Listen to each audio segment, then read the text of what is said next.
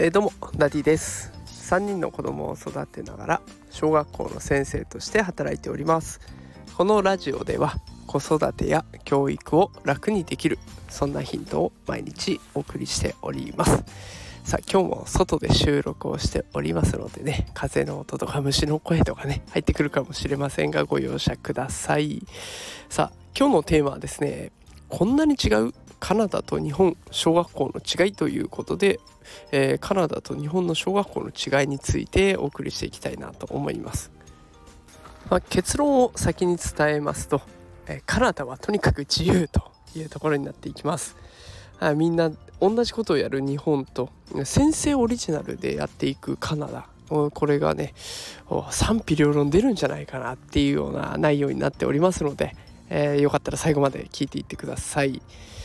で、えー、まずは日本の小学校についてねこれを聞いているあなたにも思い出してもらいたいなと思ってまとめてみます。日本の学校って始業式になってくると、まあ、クラス替えがあったりあと新しい先生との出会いがあったりしますよね。で教室もほとんどのクラスが同じようにこう机が並べられてるわけですけれどもでこうそうなると4月の先生って結構忙しいんですよ。あの陰でいろいろ準備をしないといけないからですね。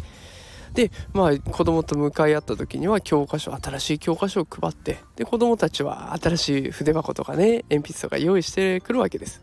であの当たり前のように掃除をして給食を食べてっていうような明確な時間で区切られてる状態です。えそしてまあ体育の時間とかになればねあの体育着に着替えてみんなで外で楽しく運動する基本的なイベント運動会遠足いろんなものがあれば学校全体でやったり学年みんなでやったりって、まあ、足並みを揃えてやっていこうよって、まあ、これがきっとあなたが思い浮かべる小学校の風景だと思います。ね、だけどカナダは全然違います。えー、カナダ違うところ、えー、紹介していきますね。1つ目始業式当日新しいクラスが決まっていません。あのカナダってどうやら夏にこう始業式があるそうなんですけれどもその前までは長期休暇、えー、長いお休み夏休みみたいなお休みがあるらしいんです。そうすると子供と一緒に先生も休むんですね。だからその後休んだ後に子供と一緒のタイミングで準備をスタートさせる。だから子供が来てから準備をしていくっていうことで新しいクラス決まってません。えそして教科書がありません。あの主にプリントを使って学習をするそうです。で1年間やったプリントを1年後にバサッと届けられるので、まあ、普段何をやってるかご家庭はあんまりわからないというのが現状みたいです。であとは持ち物が少ない。今教科書持ってきたりタブレット持ったりとか日本はいっぱいありますけれどもカナダは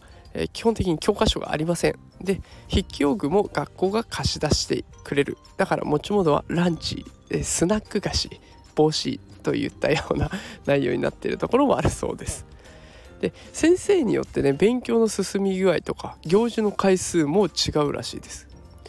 ある程度ね週の中でカリキュラムが決められているそうなんですけれども、まあ、それに行くスピードは先生によってまちまちだからゆっくり進んであの宿題とかも全くないクラスもあればもうガチガチに進んでいくテストとか宿題とかもたくさん出てくるようなクラスもあったりあと遠足にいっぱい行くクラスがあったり教室におもちゃが溢れ返ってるようなクラスがあったりと本当にいろいろあるそうです。あとは体育着掃除ありません、ね、体育着もないから普段着で体育をして掃除もないと。であとは先生も子供も外見が自由らしいです。だから子供がが髪を染めていったりとかピアスをしてきたりお化粧する。もう何でも OK で先生も同じ。だから先生の中ではピンクの髪に鼻ピアスをしてスケボーに乗って登場するなんていうこともいるみたいですね。でこういう自由なカナダの小学校らしいです。で気になるのはこういうところで育った後ですよね。どういう大人になっていくのかっていうところがちょっとねあの私参考にした記事あったんですけどその大人になった姿までは分かんなかったのでもしこれを聞いてるあなた近くにカナダにゆかりのある方知り合いでいらっしゃいましたらこんな感じで育ってますよっていうのを教えていただけると嬉しいなと思ってます。ということで今日は小学校とカナダの小学校の違いをお送りしました。カナダはとにかく自由というところでございました、えー、今日も最後まで聞いてくださってありがとうございました、